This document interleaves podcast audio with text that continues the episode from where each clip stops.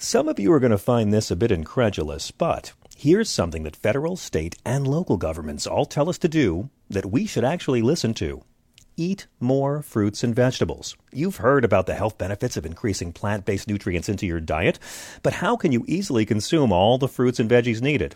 Well, it's easy by adding Grown American Superfood and Essential Vitamins Plus Immunity into your meals. Grown American Superfood and Essential Vitamins Plus Immunity is a power blend that has 31 fruits and vegetables in every scoop. Organic vegetables, super greens, super fruits, and super sprouts. It is fortified with essential vitamins plus an immunity boost. And right now, you can get a free two-week supply of Grown American Superfood and Essential Vitamins Plus Immunity by just paying $8.95 for the shipping and handling. And not only that, you'll also get a free frother to quickly whip up your healthy and nutritious Grown American drink. Go to grownamericansuperfood.com forward slash John and order today. Getting the smile and confidence you've been dreaming about, all from the comfort of your home, isn't a total mystery with Byte clear aligners. Just don't be surprised if all your friends start asking, What's your secret? Begin by ordering your at home impression kit today for only $14.95. Byte clear aligners are doctor directed and delivered to your door. Treatment costs thousands less than braces, plus, they offer flexible financing, accept eligible insurance, and you can pay with your HSA FSA. Get 80% off your impression kit when you use code WONDERY at Byte.com. That's B-Y-T-E dot com. Start your confidence journey today with Byte. So Michael Jackson can name his son Prince Michael Jackson, but he can't actually make his son a royal prince. And that's why I'm an absolute monster for this innocuous hypothetical that attacks children. Let's begin.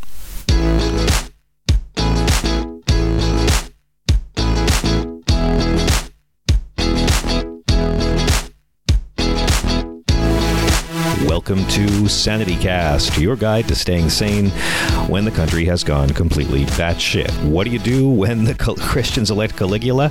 Let's discuss. I'm John Fugelsang. I'm a comedian, I'm an actor. I do a terrific show on SiriusXM Progress. Our guests this week alone included Robbie Robertson, Kathleen Turner, and Jennifer Beals. And um, this is a very special episode. We're calling this What to Impeach When You're Impeaching. Because there's a debate that is growing, and it will only continue to grow over what the proper course of action in terms of articles of impeachment might be. How many articles of impeachment would a responsible Democratic Party throw at this president? I'm on the side of impeach him for everything and roll out a new one every week. But I wanted to talk about what each individual committee is doing with a very special guest, Professor Corey Brettschneider. Now, he is a professor of political science at Brown University. You've probably seen him on MSNBC, CNN, read his stuff in The Guardian or The New York Times. His excellent book is called The Oath and the Office, uh, a guide for future presidents. And I cannot recommend it enough for the news nerd in your life or anyone who cares about this country and wants to really understand the Constitution. Professor Brettschneider is a regular on our SiriusXM show, and it's always great uh, to talk to him. So we were able to coerce him to come on down to Leap Year Studios in Greenwich Village and have a little chat. Um, and really, it's all about this administration. I think we've now learned the Trump doctrine is squirrel. That is, deflect. Anything you can do to distract and try to make people look elsewhere. And that's the hallmark of what the fuck fatigue. And we are in the golden age of what the fuck fatigue, friends, when our outrage circuits are burned out. We're at a time when Donald Trump has now self tanned himself into a color spectrum that has never existed in any part of North America during any winter. We're in a time when Nikki Haley can literally say the Confederate flag was about service and sacrifice and heritage until Dylann Roof, quote, hijacked it.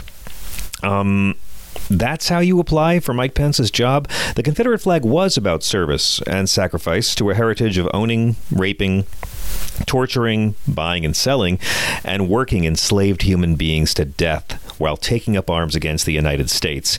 And then Dylann Roof had to go and make it all look bad. Can I just say, Nikki Haley proves the problem with this country is not the Confederacy of dunces, it's the dunces of the Confederacy. And we're in a time when one in five American children are now on food stamps, which is why the Trump administration is going to cut food stamps to reduce their dependency on food. This is a time when George Zimmerman realized, oh my God, the year's about to end, and I might not even be of the top three most horrible people in America. Think about it. There's Barr, there's Epstein. So George Zimmerman, who is a hero to everybody who has ever wished they could legally murder the person who's kicking their ass in a fight you started, decided to sue Trayvon Martin's family for $100 million this week. Because after disobeying Neighborhood Watch guidelines after deliberately disregarding an order from 911 dispatch to not follow this child. And he was, in the eyes of the law, a child, no matter how many hoodies he owned. Uh, after Dylann Roof decided to sell the gun to the highest bidding white supremacist, ap- I said Dylann Roof. I'm confusing my genocidal racist. I'm so sorry. Um, after George Zimmerman sold the gun to the highest bidding white supremacist, after George Zimmerman literally, literally tried to make a business on a website selling paintings of Confederate flags. Yeah, there you go. Uh, so let's get down to it, okay? Um, it's it's a tough time, especially when your grand incompetent wizard is ordering his underlings to ignore subpoenas. Um, we're going to go deep with Corey Brettschneider on many aspects of the impeachment and what we might be looking at, looking to the past, looking to the future, and figuring out what's happening right now. Because it's not just Adam Schiff and Jerry Nadler. Lots of com- committees been working, but keep a couple things in mind before this interview. Donald Trump never once asked about any systemic corruption or any specific piece of corruption in all of Ukraine. He only asked about the Biden family. They uh, they don't make the case these Republicans that Trump ever cared about corruption. He never actually wanted an investigation of corruption. He only wanted an announcement so they could point to it like Benghazi. Of course, the Republicans don't mind any of this because crimes that don't bother them don't bother them. So I cannot recommend this conversation enough. It's going to be a two parter. We now present part one of what to impeach when you're impeaching with Professor Corey Brettschneider. All right, they asked me to, to, to share my experience with um, eye puffiness under the eyes, and, and it's it's it's tragic because I'm, I'm going to be honest with you. I, I, I don't have eye bags. I have like Mario Cuomo level saddle bags. Like I have luggage. Like the bags under my eyes are so big they, they get cable. And and you know you've heard about remedies over the years uh, from hemorrhoid cream. Uh, I did it wrong too. I won't explain, but they're not letting me back um, in CVS ever again. Uh, tea bags, cucumbers, and you know they don't really work. Well, that's why I was excited to learn about Plexiderm because uh, Plexiderm, you know, it works, but not taking days or weeks. It's a clinically studied serum that visibly eliminates under eye bags and wrinkles from view in like minutes. Okay, the science behind Plexiderm is incredible. There are clinical studies to back it up, and if you find yourself looking older and tired because of crow's feet or wrinkles or under eye bags, you can look younger in just minutes with Plexiderm. Don't take my word for it. I'm just a disembodied voice. See for yourself. Watch a real video with real people and see how fast crow's feet and wrinkles and under eye bags disappear. The results are backed up by Plexiderm's 30 day satisfaction guarantee, which means a lot to me. Go to tryplexiderm.com and use the coupon code SEXYLIBERAL for a discount. That's tryplexiderm.com. Use the code SEXYLIBERAL or call 1 800 685 1292 and mention Sexy Liberal. Check it out. Try Plexiderm. See what it does for your under eye bags. And again, if you're not satisfied, they do have a 30 day guarantee. What have you got to lose besides looking like Mario Cuomo and me? Professor Corey Brettschneider, welcome to Leap Year Studios, downtown Manhattan. Thank you. Pleasure to be here. It's great to see you. Thank you. We Thanks were for having me. Uh, thank you. So I've wanted to do this for a long time with you, and I can't think of a better time to actually drag you onto the podcast than peak early stage impeachment. And at the time of this recording, we're we're doing this um, this little episode of uh, what to impeach when you're impeaching. Uh, this is just a couple days after the constitutional scholars have testified before right. uh, the committee, and you knew a number of the scholars who were speaking this week. Uh, I, I, through Facebook, I'd say acquaintances. Uh, Pam Karlan, I um, have admired for a long time. I actually tried to get into her class at Stanford, and it was so oversubscribed that she apologized and said I couldn't be in it. So I was very happy to sit in her nationwide uh, uh, class for all of us on the Constitution, and I thought she was really terrific. I, without uh, thinking uh, too much about it, I, I, was so excited. I, I posted uh, Pam Karlan for president 2020, and you know. but but can you ever speak to her again after she abused the president's youngest child, Barron? That's the question. that was an amazing moment. You know, I thought she handled it well. The right thing to do was to shut it down by apologizing, but the idea that she was somehow mocking him by saying that Donald Trump's and it was a fundamentally important point. Uh, Donald Trump's power is not unlimited. He could not make his son Barron a baron. I don't think that was a slam of no, uh, the young Barron. At worst, she's guilty of uh, poor punmanship. Right? Yeah. It's just a, a, bad pun, I guess. Yeah. Is all she, I kind of liked it actually. I, I, do too. you know, Michael Jackson can name his son Prince yeah. Michael Jackson, but he can't make his son a prince. Yeah, yeah. What a monster I am for saying that. I guess she could have she could have used other examples. She can't make he can't make uh, Ivanka a princess. He can't make Don Jr. a mafia Don. I don't know. I mean, it, it just seems like in this in this time when the doctrine of squirrel, when it's all deflection. Um, it seems like it's extra frustrating for academics, for constitutional scholars in this time when dumb and ignorant yeah. is really making a play to be taken seriously as learned and accurate. Yeah, I'm glad you brought that up. I mean, to me, one of the most important moments of the whole thing, and it's gotten a lot of coverage, was when she clapped back at the ranking member for saying, Well, you probably were in your classroom and couldn't be following the transcript, and suggested that she somehow hadn't prepared by even reading what had happened or watching it. And uh, when she forcefully said, You know, I'm offended by that, that's my job, basically, as a law professor, is to know the facts and to get into the details, I thought, you know, it was a symb- symbolic moment because it was saying uh, facts matter. And I think that facts matter. And just because you and Jim Jordan and whoever else is in your party right now uh, think that facts are a joke and that you can manipulate them and lie and that you don't have to prepare and you don't have to give reasoned arguments, you can just yell and mock.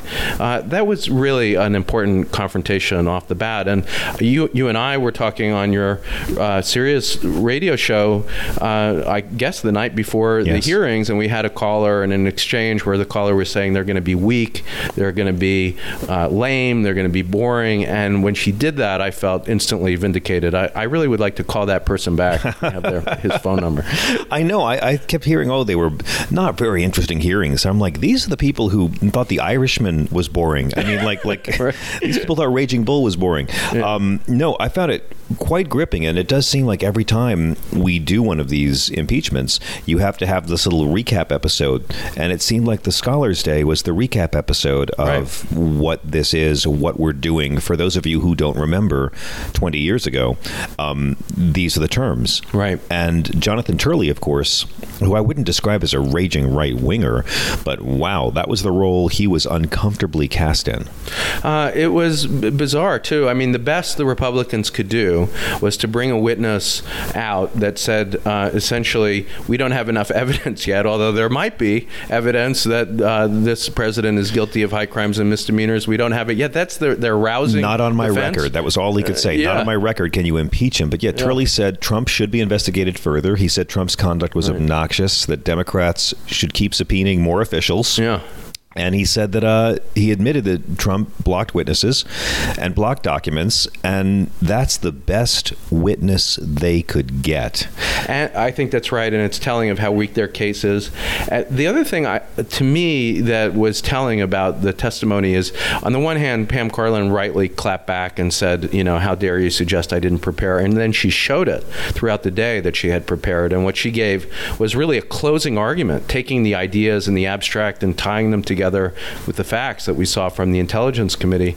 He was a totally different story, to say the least. I thought it was disappointing, and I didn't know if he actually had watched the hearings because when he suggested there was no evidence, my thought was, did you not see David Holmes? Did you not see Ambassador Sondland? Did you not see Fiona Hill, who who corroborated thing after thing after thing? It made it so clear that of course there was this back channel That and there was this illegal point, trade. Though. It's got to be so frustrating for learned, intelligent people people like yourself who deal in facts and what the Constitution says to be placed in an arena where the media landscape has decided that the guy who's lying and says there is no evidence, right. despite the evidence, is given equal weight. Right. Yes, and that sort of, um, yeah, because he's not trying to convince anyone on the other side that there is no evidence. He's trying to get a soundbite that Fox News, AM radio, and Sinclair Media can air on their evening news, I- I re- showing the angry Republicans saying there is no evidence, and that's the clip that 60 odd million Americans will walk away with. Absolutely, and that's the difference between the Watergate hearings and what just happened. That there are two media environments, and you saw a different show if you watch Fox, and how upsetting. I mean, I, I do wonder what he was doing there. You know, I, it was bizarre to me that he would let himself be used that way. The rank- oh, who? Uh, Which- I'm sorry. Turley. I'm Turley, sorry, yeah. because uh, he, you know he thought that this is potentially impeachable. His only point was that we need to go a little slower. We need more evidence. But then why would you put yourself out there in a way that you know that what you're saying is going to be abused into suggesting that somehow it's a full defense of the president? So I thought his performance was weak. I thought that they were Noah Feldman and um, uh, Gerhardt and um, uh, Pam Karlan. Really, you know, it was a closing argument, and it wasn't just wonky. It was uh, a tying together of these seemingly abstract issues that I thought they explained well, uh, with the overwhelming evidence that we have a constitutional duty uh, to, to do it this right now. I think, as the um, professor from UNC said quite well, if this isn't impeachable, then nothing is. I did a couple of shows this morning, and you're busy all the time. I'm seeing you nonstop on radio and TV, but I keep getting asked the question of, um, you know, will this blow up in their faces? Will this blow up in their faces? And I've come to believe that the most derelict thing the Democrats could do would be to abdicate their responsibility to provide oversight over the executive branch because they're afraid it's going to hurt them in an election. I mean, I think history's watching. And for me, the most important dynamic at play here is that future generations will know that we did fight this. I want future generations to know that 100 million Americans opposed the Iraq war. You know, and it's very important that we have as spirited an impeachment process as possible, just to have on the record that when history is written and all the facts come out and everyone who was keeping secrets for Trump is stopped and Trump is dead and ever everything's out there. Like people need to know that most of America wasn't right with this. And also, and, and also that, that, you know, look at the midterms last year. I mean, Americans want oversight. That's why they went to the polls in 2018. But let me ask you about this because um, I, I found the hearings all fascinating. But the latest counter narrative we're going to get, I think, is um, in the case of Bill Clinton, it was very clear. Maybe you don't think it was serious, but he did lie under oath. He did commit perjury, so we were forced to impeach him. In this case, it's all subjective. Maybe Donald Trump just meant do us a favor, meaning do America a favor. Obviously, this is rubbish, but how effective do you think that line will be because it seems to be the latest defense the entire Republican Party and media establishment are landing on. I mean, the more they pivot towards talking about why it was justifiable to impeach Bill Clinton, uh, the harder they make it for themselves. Because even if I think that reasonable people disagree about that, given that he did perjure himself, but if you think that was impeachable, this is so much worse. And this is really the paradigm of what the framers were talking about when they say high crimes and misdemeanors. They're not just talking. They're not talking about cri- crime crimes. They're talking about abuses of power that threaten the polity, the th- stability of democracy itself, the stability of the republic, and that's what this is.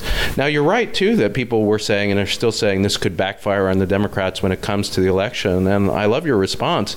We've got to think not just about the immediate future, but about how we look in history, and that's what doing the right thing is. It's a, as the subtitle of my book suggests, quoting a Republican member during the Nixon impeachment. This impeachment has got to be a guide to the Constitution for future presidents. That's what Yes. we're aiming for. And I also will add that it's uncertain that it's going to backfire. We don't know that. And in fact, I think it's going to play well for the Democrats as it did during the midterms. And you see the evidence for that is that the polls are not static. And as we get deeper into this impeachment, they've gone up to where now 58% of the American public support this impeachment inquiry.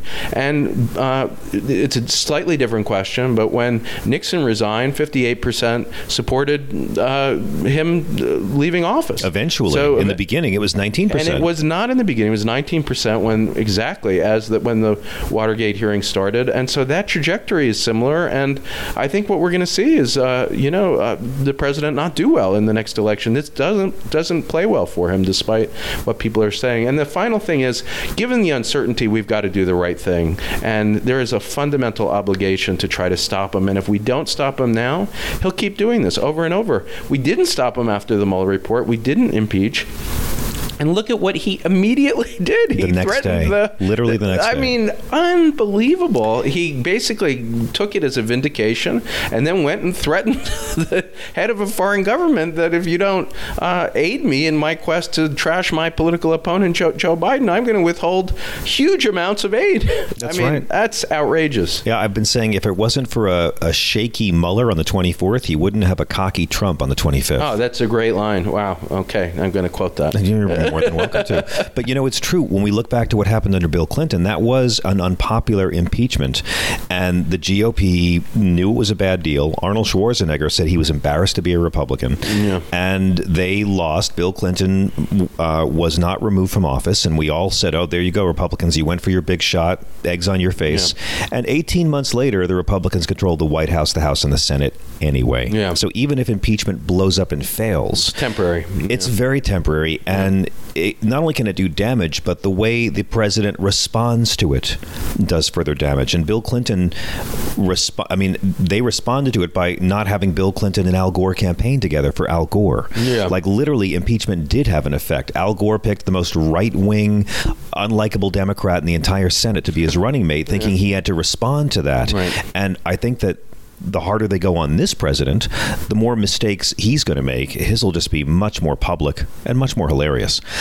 Let me ask you about the framers. Um, for the fra- they were very few threats more serious to them than a president who was corruptly tied to overseas forces. That really was their biggest concern, Yes. and much has been made of the fact that.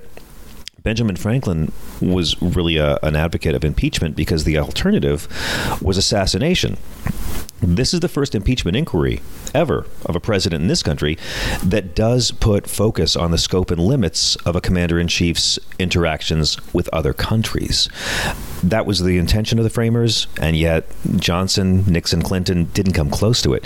Given that this man's entire presidency is just overshadowed by questions about his foreign ties, Yeah. um, why should we be paying more attention to that than, say, the obstruction charges in the Mueller report, which may still be brought up as articles? Uh, I think they matter, and we can talk about them. But absolutely, the first article of impeachment has to deal with the paradigmatic case of a threat to the entire country and to the framers. And I don't think this was, you know, this was a mistake. They were worried that if you start to use foreign governments to play domestic politics, that that's the most dangerous thing that you can do. And they were worried, in particular, about in the structure of the presidency, a president who wouldn't serve the common good but would serve their own self-interest. So one example was uh, kings who were engaged in foreign relations in order to enhance their own private wealth. And so they put into the Constitution, and Washington thinks it's so important, he talks about it in the first inaugural, this foreign emoluments clause that says you can't profit from your interactions with foreign governments personally. Right. And uh, to me, that's not just a by the way clause. Like, yes, we've talked about it has a bad brand name. We need to come up with a new name like the uh, not for profit clause or Oh, something. emo- like yeah, that. I agree. Yeah, But- emoluments. is- That's what Trump calls the moisturizer the girl puts on you before the spray tan hits.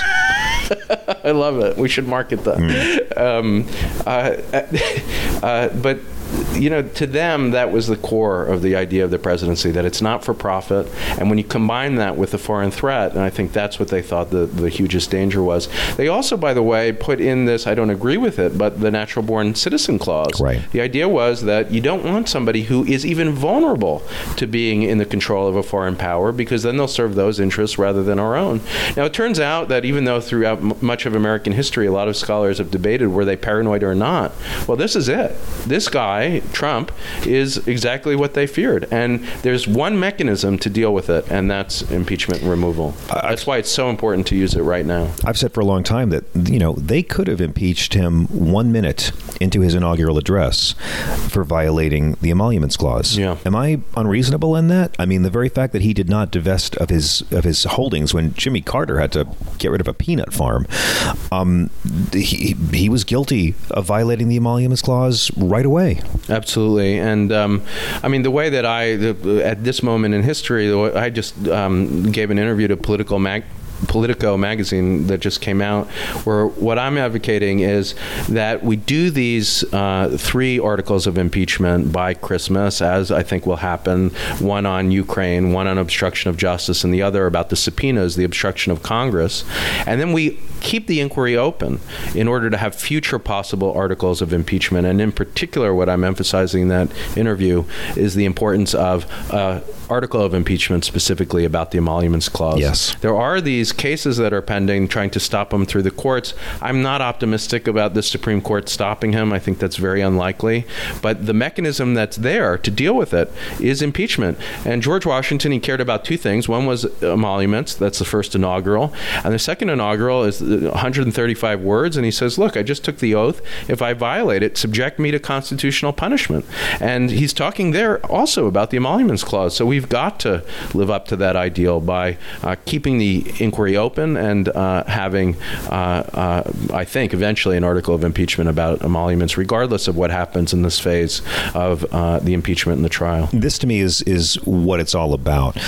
I do think uh, maybe I'm more optimistic than you about the Supreme Court. I kind of feel that Chief Justice Roberts and to a lesser extent Gorsuch have an eye on their place in the history Yeah, books. that's true. Kavanaugh, I don't think wants to make anybody mad. he doesn't want his country club debt He doesn't to want back. to be impeached. I think that's his motivation at this point. yeah, um, Himself. I, and that's something that well, Brett Kavanaugh getting impeached. That's like porn for moral people. Um, you know, the, the what they're looking at right now is obviously the Ukraine case, but it, this is what's most important to me that there are multiple articles and i've often said i'd love to see more articles of impeachment come out and be rolled out every couple of weeks just like every couple of weeks we used to see a new obamacare repeal vote they always knew the obamacare repeal bills would never work but they were a way of continually rallying the base and Right. keeping people inspired there are so many other panels in congress and i'd like to go through them with you if i can Yeah. that are still investigating whether the reality show clown has obstructed justice, abused the power, profited unconstitutionally from his businesses, Right. and violated campaign fine laws, Right. finance laws. So it's five House committees: Intelligence, Foreign Affairs, Oversight, uh, Ways and Means, and Financial Services. My understanding is these committees all have their hearings, and all of their individual findings are funneled into the sixth, the House Judiciary Committee, which we got to watch this week. Jerry Nadler is the bomb, and they will be the ones who ultimately decide if there's enough evidence to charge the guy with one or more articles. Um, so.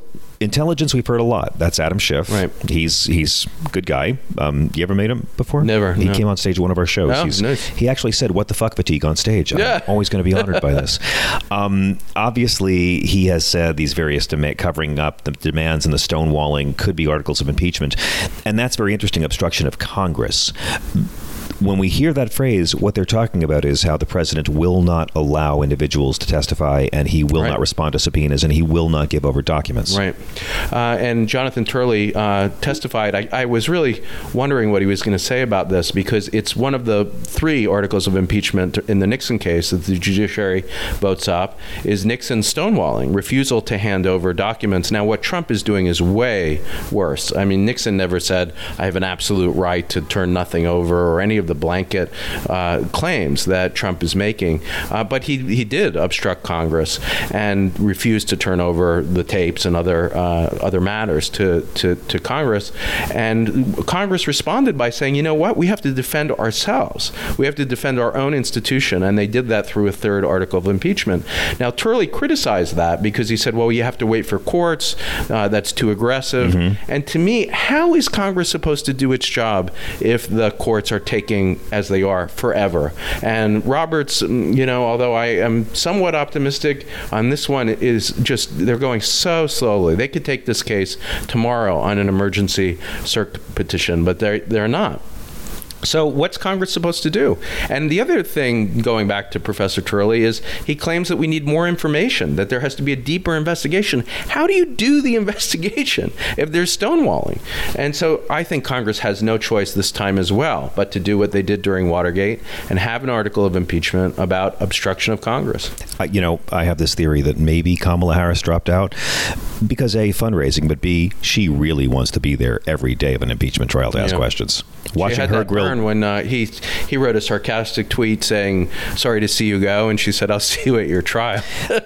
let me tell you, after watching her grill Barr, um, it makes me sad. I'll never get to see her debate Trump. Right. Although maybe we will. Right. Um, let me ask you about Oversight and Foreign Affairs Committee. Sure. This one has focused their investigation on whether Trump obstructed justice by trying to kneecap the Mueller inquiry.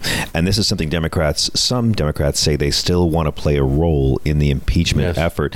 Um, you know, you can't really ignore 10 examples of obstruction, and that is concrete. I mean, he, he told the White House counsel to fire Mueller illegally. Don McGahn ignored it, just blew off his boss, the president. Absolutely. And then when the investigation came around, Trump ordered White House counsel McGahn to lie and say he had never given the order to fire Mueller. I mean, are we just Mullered out? Is there just Mueller fatigue, and that's why people aren't trying to use this gift he gave us? I mean, I know the Mueller investigation paid for itself. Thank you, Paul Manafort, confiscated h- holdings, but we got what we paid for here. Right. Uh, yeah, I think the American people invested in Mueller, and he didn't do a great job of explaining to the American people what's in it. But if you read the report itself, it's very elegant. There are 10 clearly delineated instances of obstruction of justice. And so we've got the Ukraine impeachment article. We've got a second one that we were just discussing, impeachment of Congress. And the third one, absolutely, Obstruction of Congress. should be uh, obstruction of justice, I would Yeah. call it the third one, uh, which is outlined. You know, all that you need for for that article of impeachment is. Uh, I don't think you need more hearings. Just read part two of the Mueller report. That is the argument. And why didn't uh, Donald Trump get indicted criminally? And that was one thing I was pushing was that uh, Mr. Mueller should disregard the Department of Justice policy, misguided policy that says sitting presidents can't be subject to a criminal charge or an indictment and should just do it. The special prosecutor is supposed to be independent of the Department of Justice. He should have done it. It was a mistake not to do it. But given that he didn't do it, there's an obligation, I think, not only to not be fatigued, but to use the only mechanism that's available, uh, as he called it somewhat abstractly, an alternative constitutional process. Now, he was asked when he testified, What did you mean by an alternative constitutional process? And he was so irritatingly um, quietist that he just said, Oh, I'm not going to say. It speaks for itself. Well, there's only one alternative constitutional process, and, you know, it's obvious what it is. Of course, it's impeachment and removal. They've got to do it. So that's the third. What a different kind of narcissism Donald Trump. Can I just say, like, there's a narcissism and from Robert Mueller wanting to be a marble statue of impartiality, That's good, too. I've got to write these down. right? Like from from him wanting to be a marble statue of impartiality to Donald Trump playing with his poo and throwing it at people. That's that's a pretty broad spectrum of NPD. Um, What I a want- good description, and we shouldn't let Mueller get off the hook. You know, yes, that's great. You want to be impartial. You want to not be partisan. We saw that, but don't do it to such an extent that you won't answer. I mean, that is the one moment in the three years.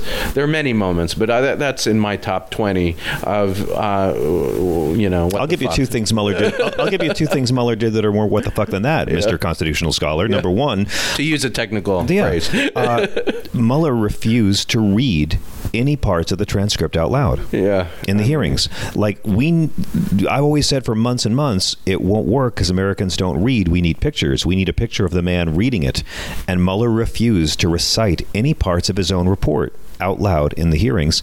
And number two. To me, Mueller's most egregious failing, and it takes nothing away from the diligence, but uh, no, I'm sorry, three things. He wouldn't read, he never did anything regarding money. He brought in investigators who specialized in money laundering and then did nothing with that information. And then, third and most egregious, he never made the president testify President Reagan testified under oath on camera. President Clinton testified under oath on camera. Donald Trump got to just fax in a bunch of answers that he didn't write and probably never read. Right, right.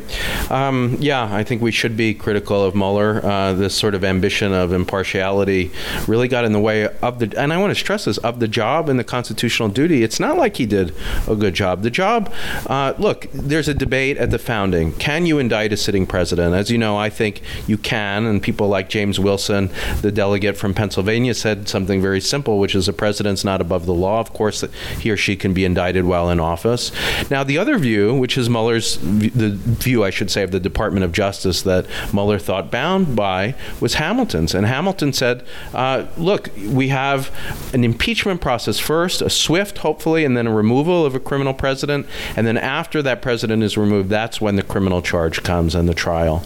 Now, if you think that, if you're with Hamilton, then you've got to explain to Congress what the crime is. And you've got to make that process mm-hmm. happen. You've got to say, okay, I can't do it myself, but you've got to do it. And you he should have been acting like a prosecutor, explaining to Congress why, even though the courts aren't the right venue for it, uh, Congress is. And not only did he fail to do that, but he failed to tell us the meaning of alternative constitutional process. What does that mean? Uh, uh, impeachment.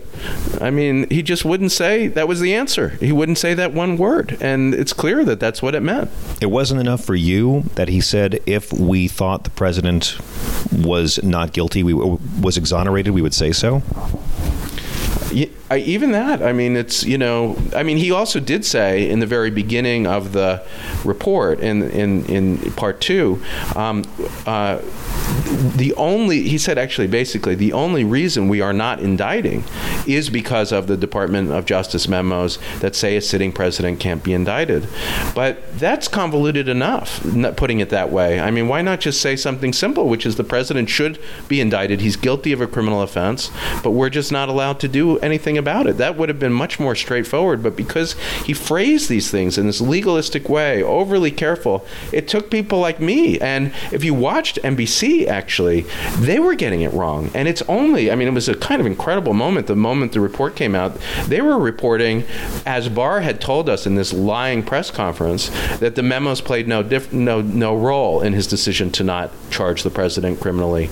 And then it was only Neil Katyal who said, actually, I just read it. It says the opposite. And evidently, the same thing happened on ABC. We're on the spot.